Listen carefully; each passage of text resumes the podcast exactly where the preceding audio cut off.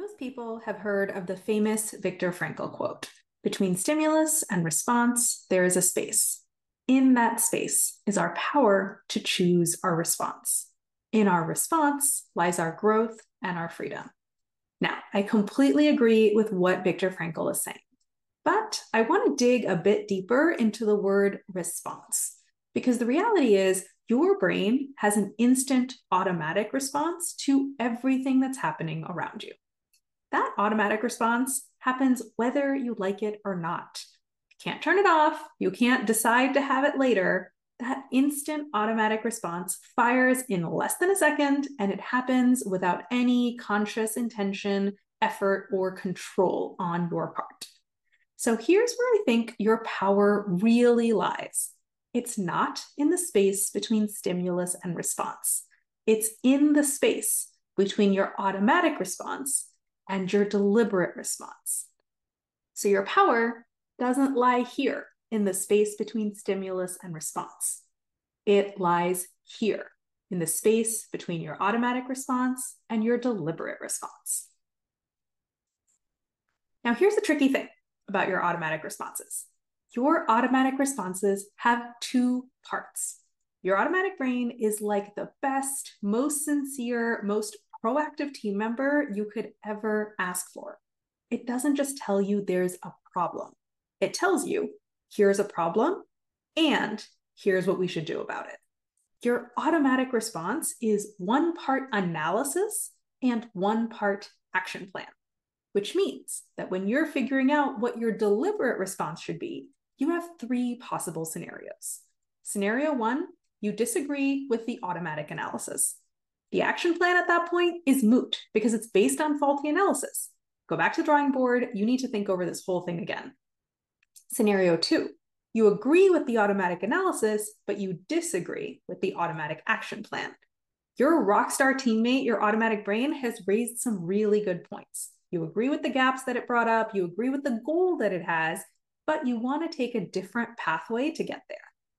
And scenario three, you agree with the, the automatic analysis and you agree with the action plan. Full steam ahead. Let's go, partner.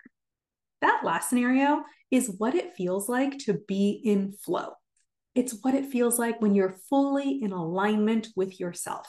You're in harmony with your own signals. You're firing on all cylinders. You're doing your best work and you're enjoying the experience of being yourself.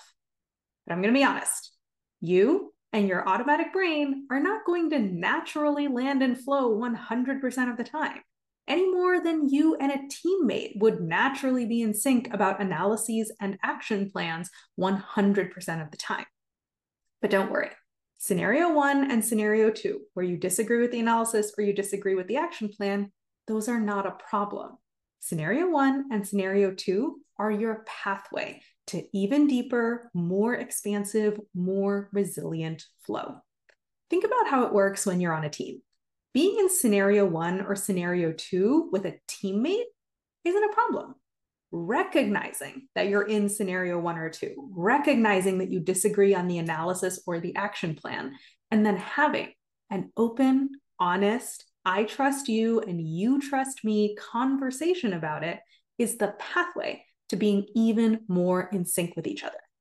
And yes, these conversations can seem a little scary at first, but you usually end up more in sync and more aligned than you were before. You become better partners than you were before the disagreement. The same thing is true with you and your automatic brain. Finding yourself in scenario one or scenario two within yourself is not a problem. Recognizing that you're in scenario one or scenario two, recognizing that you disagree with your brain's analysis or with your brain's action plan, and then having an open, honest, I trust you and you trust me conversation about it with yourself is the pathway to even deeper flow. And the more you have these conversations with yourself, the more you will develop a sense of flow that runs deeper and more true becomes more expansive across more areas of your life and remains resilient, even in the face of challenges. How are you supposed to have that conversation, though? This is where a coach can be really helpful. A coach is a person who teaches you how to have this conversation with yourself. That is, in the simplest possible, possible terms, what we do in coaching. And that simple thing creates massive life altering results. Because when you learn how to have this conversation with yourself, you learn how to come back home to yourself. You find a deeper, more expansive, more resilient sense of flow. And you take creative authority over yourself, your career, and your life. That is inevitable when you are in flow. So come talk to me today and let's get started. Go to the link above and book a free coaching consult.